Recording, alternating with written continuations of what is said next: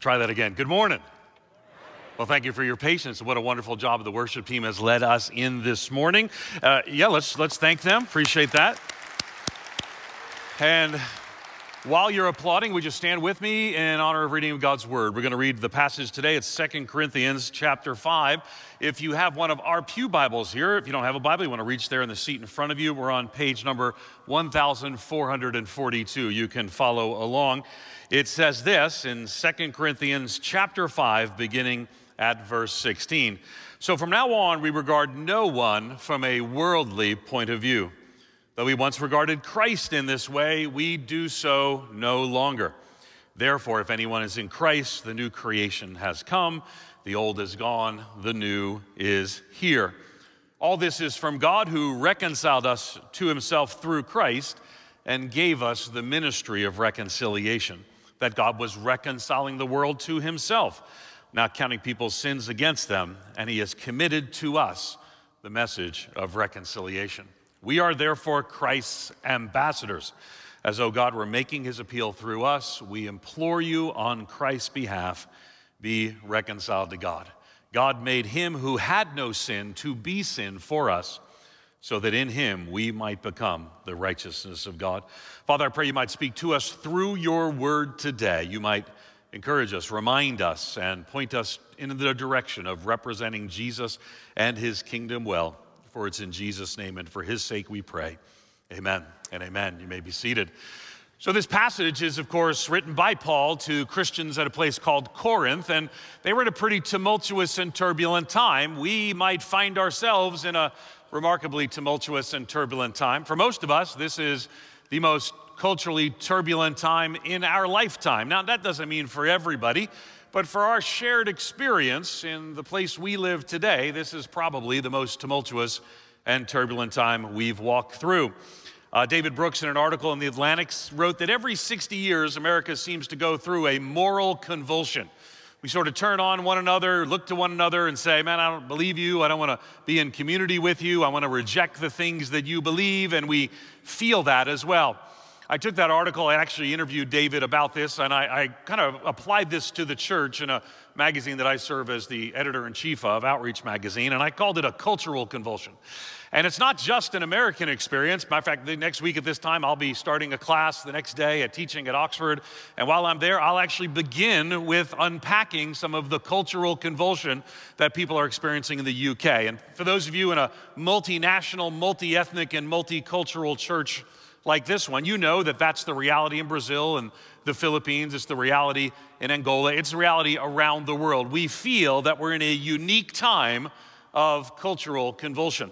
A few years ago, 2016, I sat down with my publisher about writing a new book. And I had just signed a contract with the publisher, and uh, might be surprised to you that not everyone knows what they should write on when they meet. So the publisher and I had a meeting and they came forward with a suggestion. They said, Why don't you write a book on outrage?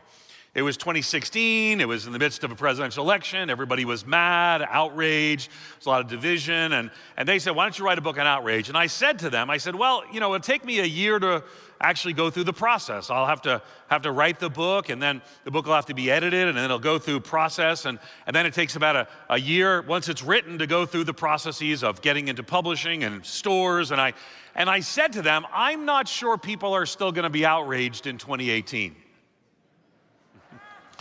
Needless to say, they knew better. We wrote the book, and the reality is we're still walking through times of division. Matter of fact, I actually think that an honest look at the next few months and years probably means that it's going to get worse before it gets better. Now, I don't know that for sure. I'm not a prophet. I'm not the son of a prophet, and I actually work at a nonprofit organization. So the question then becomes is how might we as followers of Jesus represent Jesus and his kingdom in the midst of these turbulent and tumultuous times?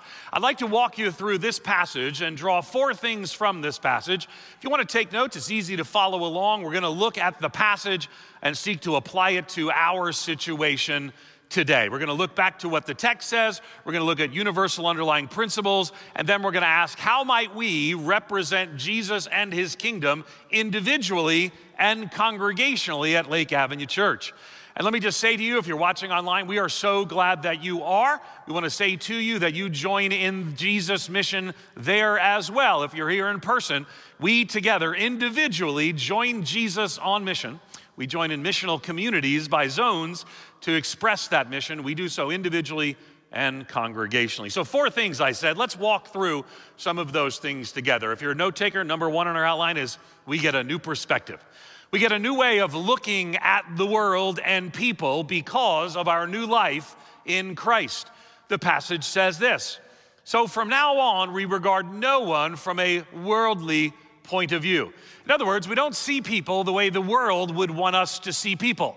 We live in a world today where the way people see others is increasingly shaped by the kind of media that they consume, the kind of conversations that they have. As a matter of fact, far too many people today, Christians included, are being discipled by their cable news choices. They're being spiritually shaped by their social media, and the end result is they're not seeing people through the gospel lenses that Paul writes of here. He says, So from now on, we regard no one from a worldly point of view. We've got a new life now, a new way of looking at others, a new set of gospel lenses through which we see the world. Though we once regarded Christ in this way, we do so no longer. It appears, we don't know the details, that the church here was misunderstanding who Jesus was, but now they see him more rightly. Now, but then it says this it says, therefore. Now, whenever you're reading through the Bible and there's a therefore, you want to ask, what's it there for? What's it doing? What's it linking together? Well, it says this, therefore, and I bet it's a verse that you're familiar with if you've been in church for a while. It says, therefore, if anyone's in Christ, I have it memorized in a little different translation, but it said, if anyone's in Christ, the new creation has come, the old has gone, the new is here. And that's one of those verses that people put on coffee cups, people put on plaques and have in their home. I bet some of you have that verse here memorized. Would you mind telling me if you do? How many of you have that verse here memorized? Raise all kinds of people do, sure. So we know that as a follower of Jesus, being a Christian, matter of fact, if you're here today and you aren't sure and you're a guest today at Lake Avenue, we want you to know that the Christian life is not about you turning over a new leaf, it's about you receiving new life. New life in Christ that changes us. So we receive a new life. That new life, though, by the therefore, is connected to a new way of looking, a new set of lenses through which we see the world. So, in this passage, it starts with the way we look at others. We no longer see anyone from a worldly point of view. We've got a, a new way of looking, a new set of gospel lenses through which we see the world. It's connected to a new life in Christ, right? There's, therefore, there's new creation. The new creation has come. So, I want to put this together, this connection, right? We've got a new life, a new way of looking, a new set of lenses through which we see the world. You've seen me touch my glasses a few times, speaking of that new set of lenses. I see lots of people wearing glasses out there. Raise your hand if you're wearing glasses. Don't be shy. Don't be shy. Yeah. I'm not going to call you four eyes. Um, I just did, didn't I? So I remember when I was a kid, my, I came home, I grew up uh, just outside of New York City, and, and I remember my mom coming home to me, and she said, We had just gone to the eye doctor. I'm not sure if it was immediately that day or prior. Maybe she worked up to bring me the news. She said to me, Eddie, she called me Eddie, and, and you may not. She said, Eddie, you're gonna get to wear glasses, she said to me. And she said it in a positive way, as if I was to get to go to get some ice cream that day. And, and I said, Mom, I was horrified by the idea of wearing glasses. Little Eddie Stetzer wearing glasses, everyone would make fun of me. And she said, Eddie, they're not to make fun of you. And I, I said, Mom, they are. She said, No, they're not. And I think that was the first day that I realized my mother didn't always tell me the truth because they did indeed make fun of me. But there was more. She said, Eddie, it's not just you're going to get to wear glasses, um, you're going to get to wear an eye patch. The eye patch is for what they called back then lazy eye. And I said, Mom, they're going to be merciless. She said, Eddie, they're going to think you're a pirate. Narrator, they did not actually think I was a pirate. So I remember that experience when my youngest daughter, I have three amazing daughters, and uh, one of them was just left our house yesterday. She's a student at Biola University. Uh, it was a little bit of a news to her when I announced that I was the new dean at Biola University, but she, she's adjusted to that reality um, eventually. But anyway, when she was when she was in middle school, she came home And Donna is my wife. Donna is my amazing wife. And Donna came up to me and she put her hand on my arm. And that's a signal in our marriage to pay attention, not implying that I struggle paying attention, but she put her hand on my arm. She said, Ed, uh, Caitlin is going to be getting glasses. I don't want you to overreact about this. I'm like, overreact? Me? So I stepped into dad mode. I don't know if you're familiar with dad mode. But I stepped into dad mode. I walked into the other room. Caitlin was a middle schooler at the time, and now she's a student. So is a, a student at Biola. So it was a while ago. So she, um, I stepped in the other room and I said, Caitlin. And without even thinking, I heard the words coming out of my mouth, and I said, Caitlin, I hear you're gonna get to wear glasses. Appears I've turned into my mother. Um, and she saw right through me, actually. She She's not allowed at this point to roll her eyes at her parents as a middle schooler. Not saying that that might be a common thing for middle schoolers to their parents. So she, um, but she has the ability to sort of roll her eyes verbally without her eyes moving an inch. So, so she says, Dad, which is the eye roll without movement. She says, Dad, listen, I get, don't, I know what you're doing, Dad. Don't worry. Like kids today, they like wearing glasses. She said, Dad, my friends are going to the store and they're buying glasses without prescriptions because they're stylish and they want to wear glasses. And some of you are nodding head, you knew this. I didn't know this. And so I was so excited for her at that moment, but still simultaneously bitter about my own childhood experience. Because I explained to her, Caitlin, I don't wear glasses for fashion. Are you ready? I wear glasses for, wait for it, seeing. And when I don't have my glasses on, I can't see particularly well. I don't know if you're here or not, but I'm glad that probably you still are. And I put them on, I can see. And matter of fact, when they slide down my nose, actually the focal length is off, and I have to readjust them to see. And that became an issue that led to a complaint one day. So, for I, I, lived in Chicago. You graciously mentioned I served at the Wheaton College Billy Graham Center for, for seven years. And for four of those seven years, I was the interim pastor of a church in Chicago called the Moody Church.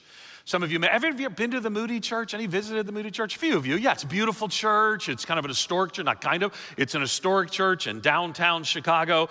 My, my youngest daughter was always amused by the name the Moody Church. She said, Are they happy some Sundays and unhappy other Sundays? They're just moody. I said, no, no. It's named after some famous person that I explained to her. But so I was the interim pastor there, and it's an historic church like this church is an historic church. It's a, it's a church that's done just bizarrely impactful things like this church has done. And I was the interim for four years. Nobody should be the interim of anything for four years. I was the interim pastor of Moody Church for longer than four of their actual pastors were the actual pastor of that church.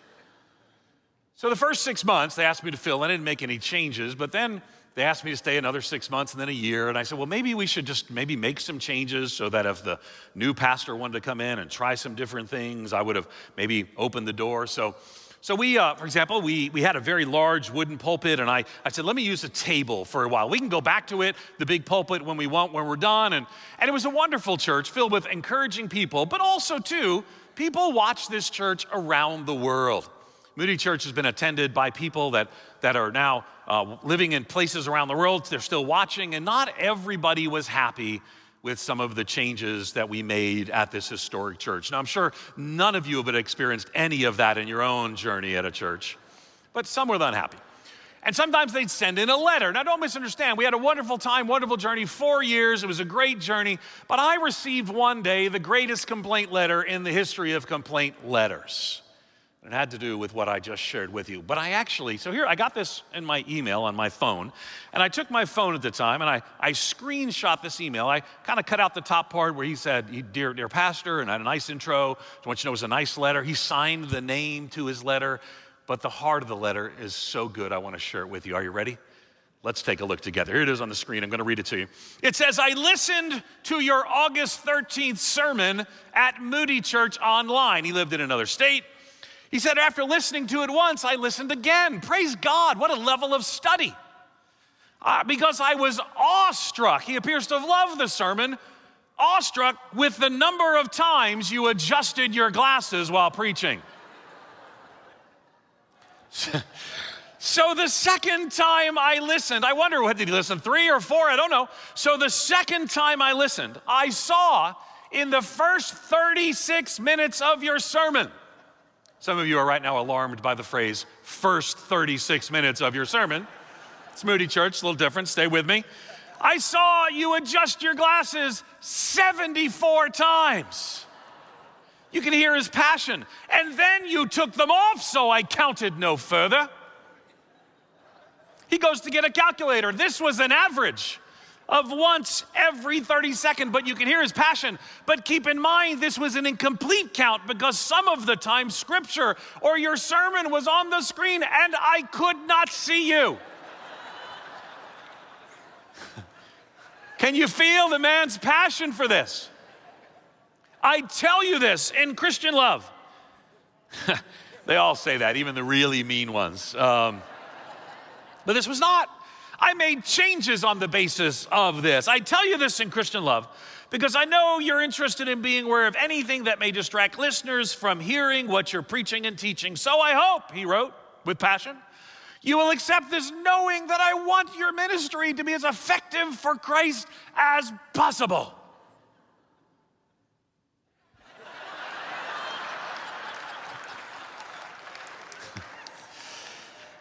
I don't wear glasses for fashion. I wear glasses for seeing. And when I talk and get excited, my head moves around. When my head moves around, my glasses move around, and I have to adjust them so that I can see. Now, why does this matter? Because the scripture tells us that we've got a new life. It's connected to a new way of looking, a new set of gospel lenses through which we see the world. The cultural moment is something unlike anything we've experienced in most of our lifetime. And so, if the last few years you have felt your life, your relationships, and your church has been jostled about in the tumult and the turbulence of this cultural convulsion, could it be also likely that those gospel lenses, how you're supposed to see others, may have gotten jostled about as well? And what a great opportunity for us to readjust them and say, together we're going to represent Jesus and his kingdom well.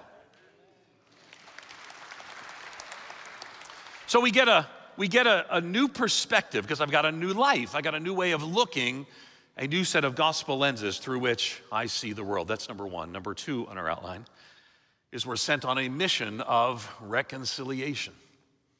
It says this in the next part all this is from God. So it's actually referring to what is prior and, well, far beyond just the few verses we read. But then it goes into a discussion of reconciliation. And the, God, the writer here, Paul, is making a point and he's using something called parallelism. And parallelism is when he says something almost the same twice, but enough difference that you notice. If you're reading this passage in front of a group of people, you might say, Did I just reread the same line? But let's listen to what he does and hear the word reconcile, how often it's used says, All this is from God who reconciled us to himself through Christ and gave us the ministry of reconciliation. That God was reconciling the world to himself in Christ, not counting people's sins against them, and he has committed to us the message of reconciliation. So you can see that there's a progression clearly here that somebody has brought the message of reconciliation to somebody else you can see that the message of reconciliation has been received. It says, who reconciled us to himself and gave us the ministry of reconciliation. It's a forward looking idea here. We've been reconciled. Now we've been given the message of reconciliation. We've been reconciled. Now we've received the ministry of reconciliation. If you're a follower of Jesus, you've been reconciled by God through Jesus' death on the cross for our sin and in our place. And now you've been reconciled by God and given the ministry and the message of reconciliation. In fact, you can trace that back for 2,000 years. Somebody told you, somebody told that person, somebody told that person, somebody told that, that, that, all the way back till when Jesus said to his disciples, Go make disciples of all nations. And they told somebody, and they told somebody, and somebody told somebody who told you. I don't want you to miss that, right? Because when it says this picture, it's a reminder that we ourselves, we live on a, on a Great Commission highway that goes back 2,000 years. Our lives and our church are really just inheritors of this Great Commission highway. Now that I live in California, I, I uh, have you already heard, I, I, grew up in just outside of New York City. I just moved here from Chicago. I've been making my way out as quickly as I could because the West Coast is the best coast. There you go. But boy, do we have highways out here.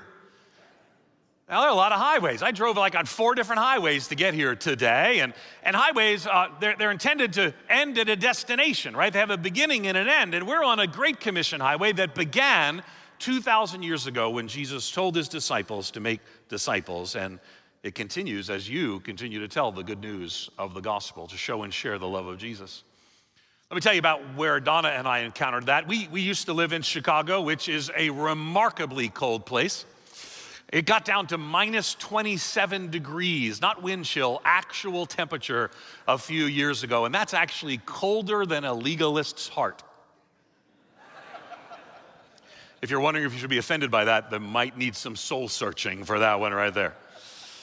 And so it was February one year, and I was going down to Fort Lauderdale to speak at an event. And Donna, my wife, because it's February and Fort Lauderdale, she said, I'm coming too. So I called the Uber, and the Uber driver was on her way. The app said her name was her name was Jane. So we waited for Jane inside. It was pretty cold, and Jane pulled up. And when we got there, she had the car warm. She, she called me Ed. Asked Donna's name. You know, my name's on the app.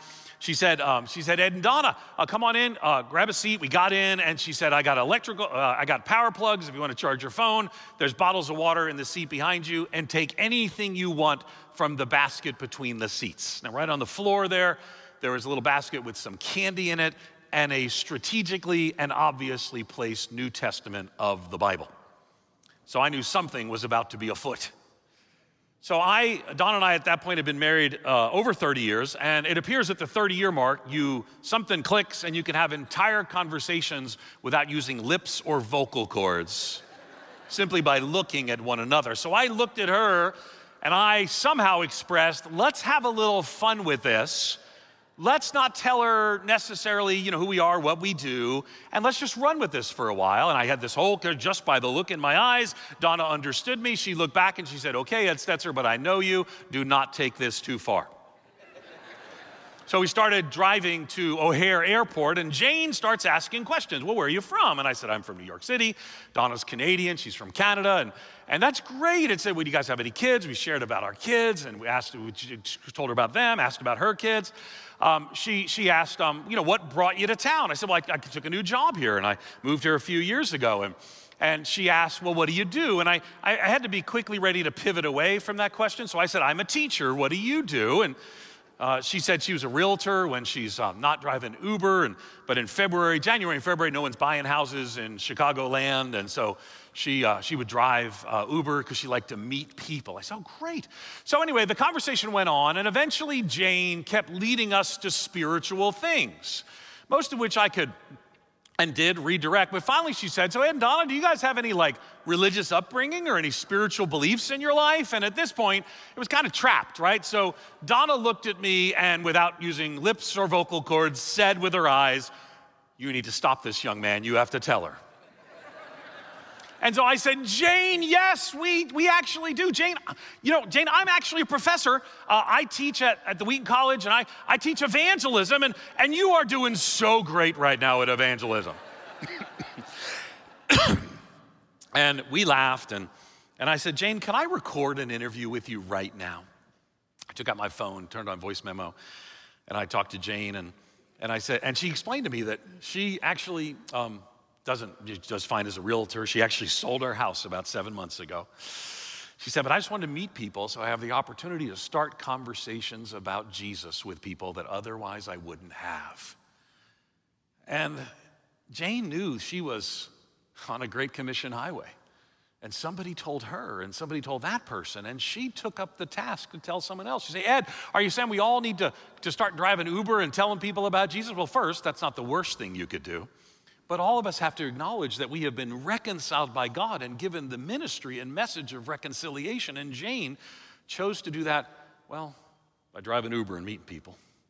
So we got to the airport, we flew down to Fort Lauderdale, and that next morning, you woke up seeing the news that I saw around the world that Billy Graham had died.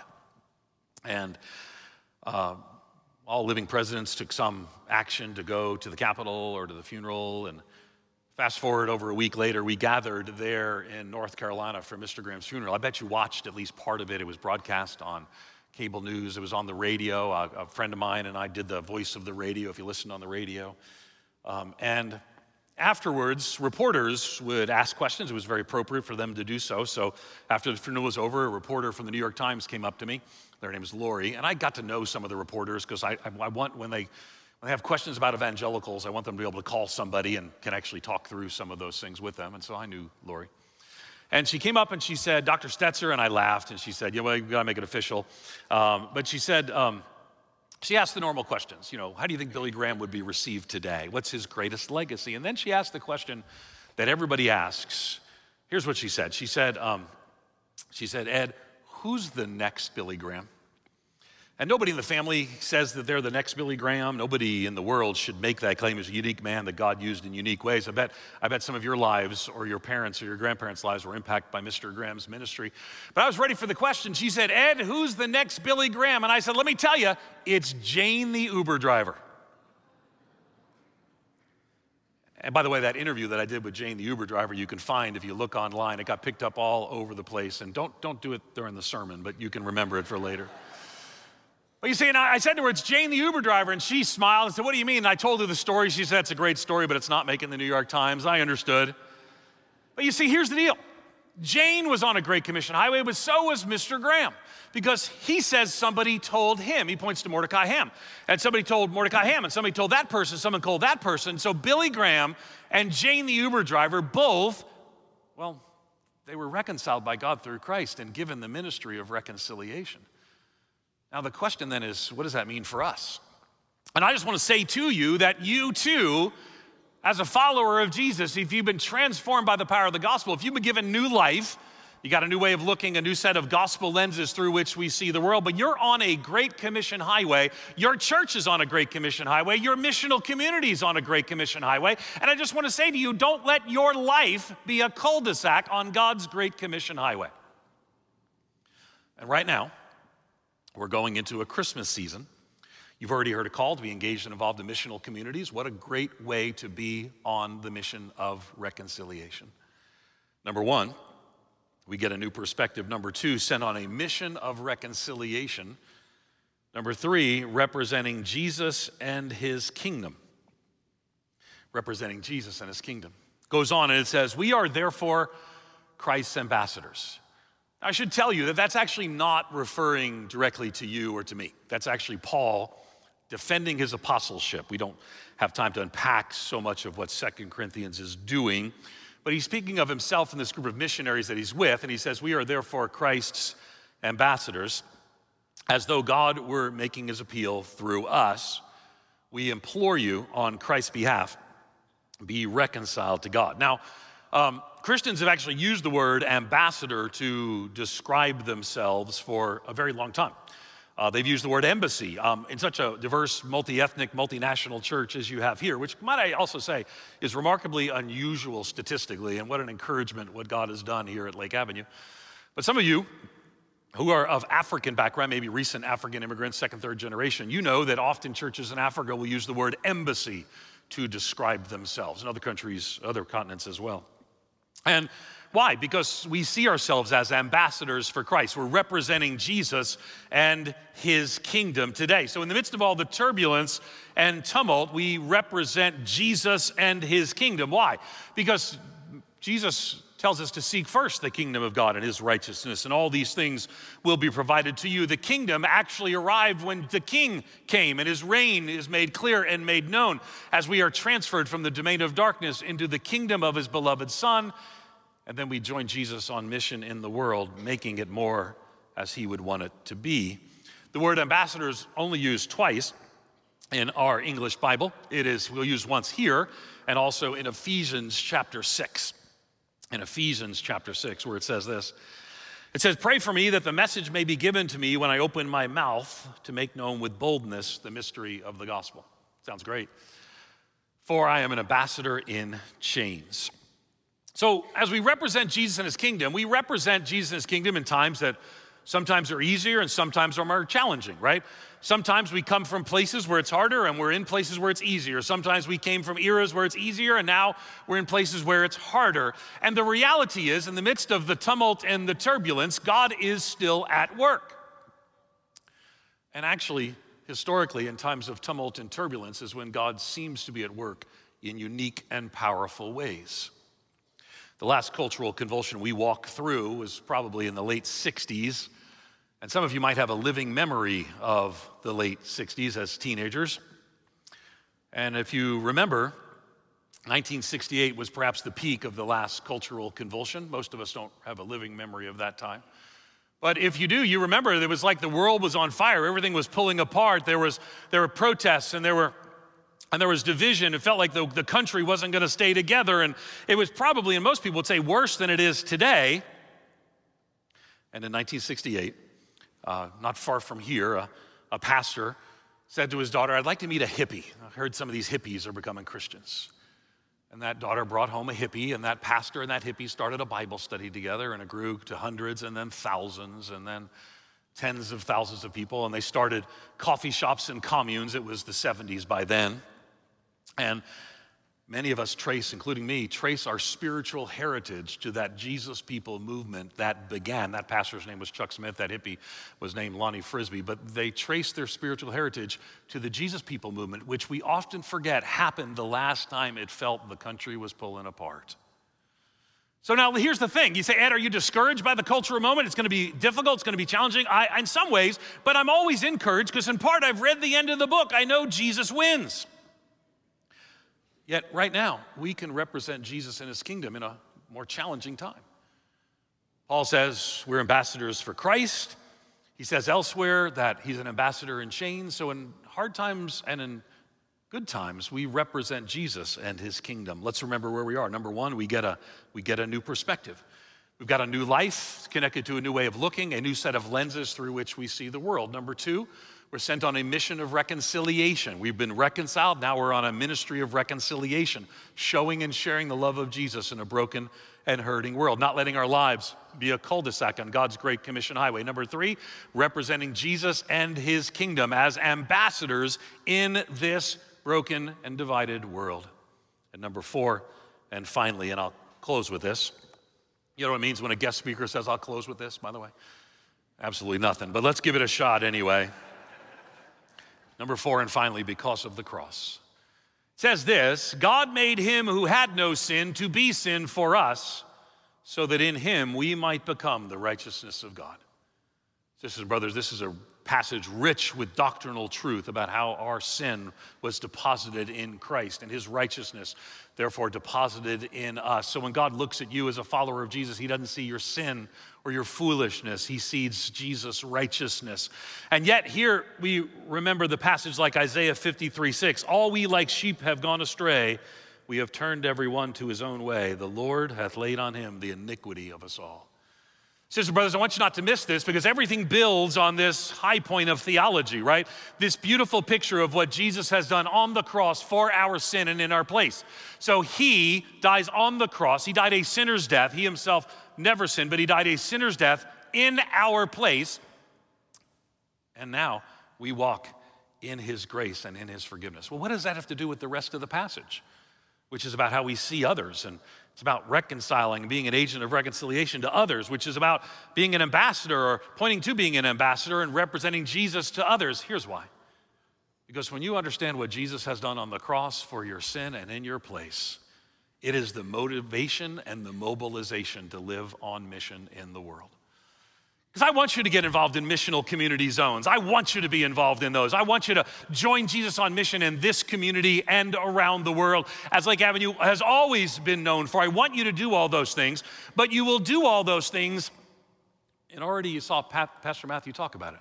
You'll do all those things in gratitude when you understand what God has done through Christ and what Jesus has done on the cross for your sin and in your place. And flowing from that gratitude will we'll get a new perspective.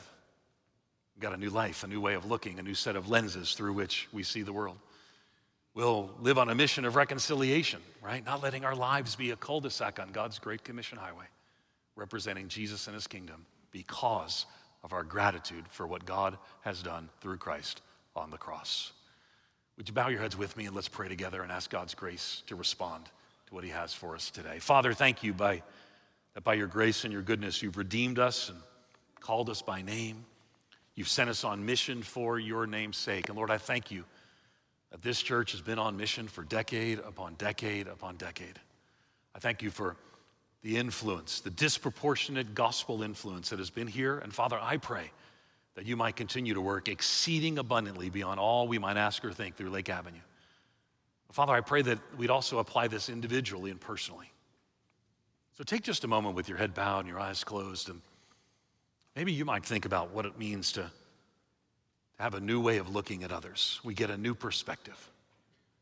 And maybe your life has been kind of caught up in the talk radio anger or the social media vitriol, and Jesus is calling you to a different way.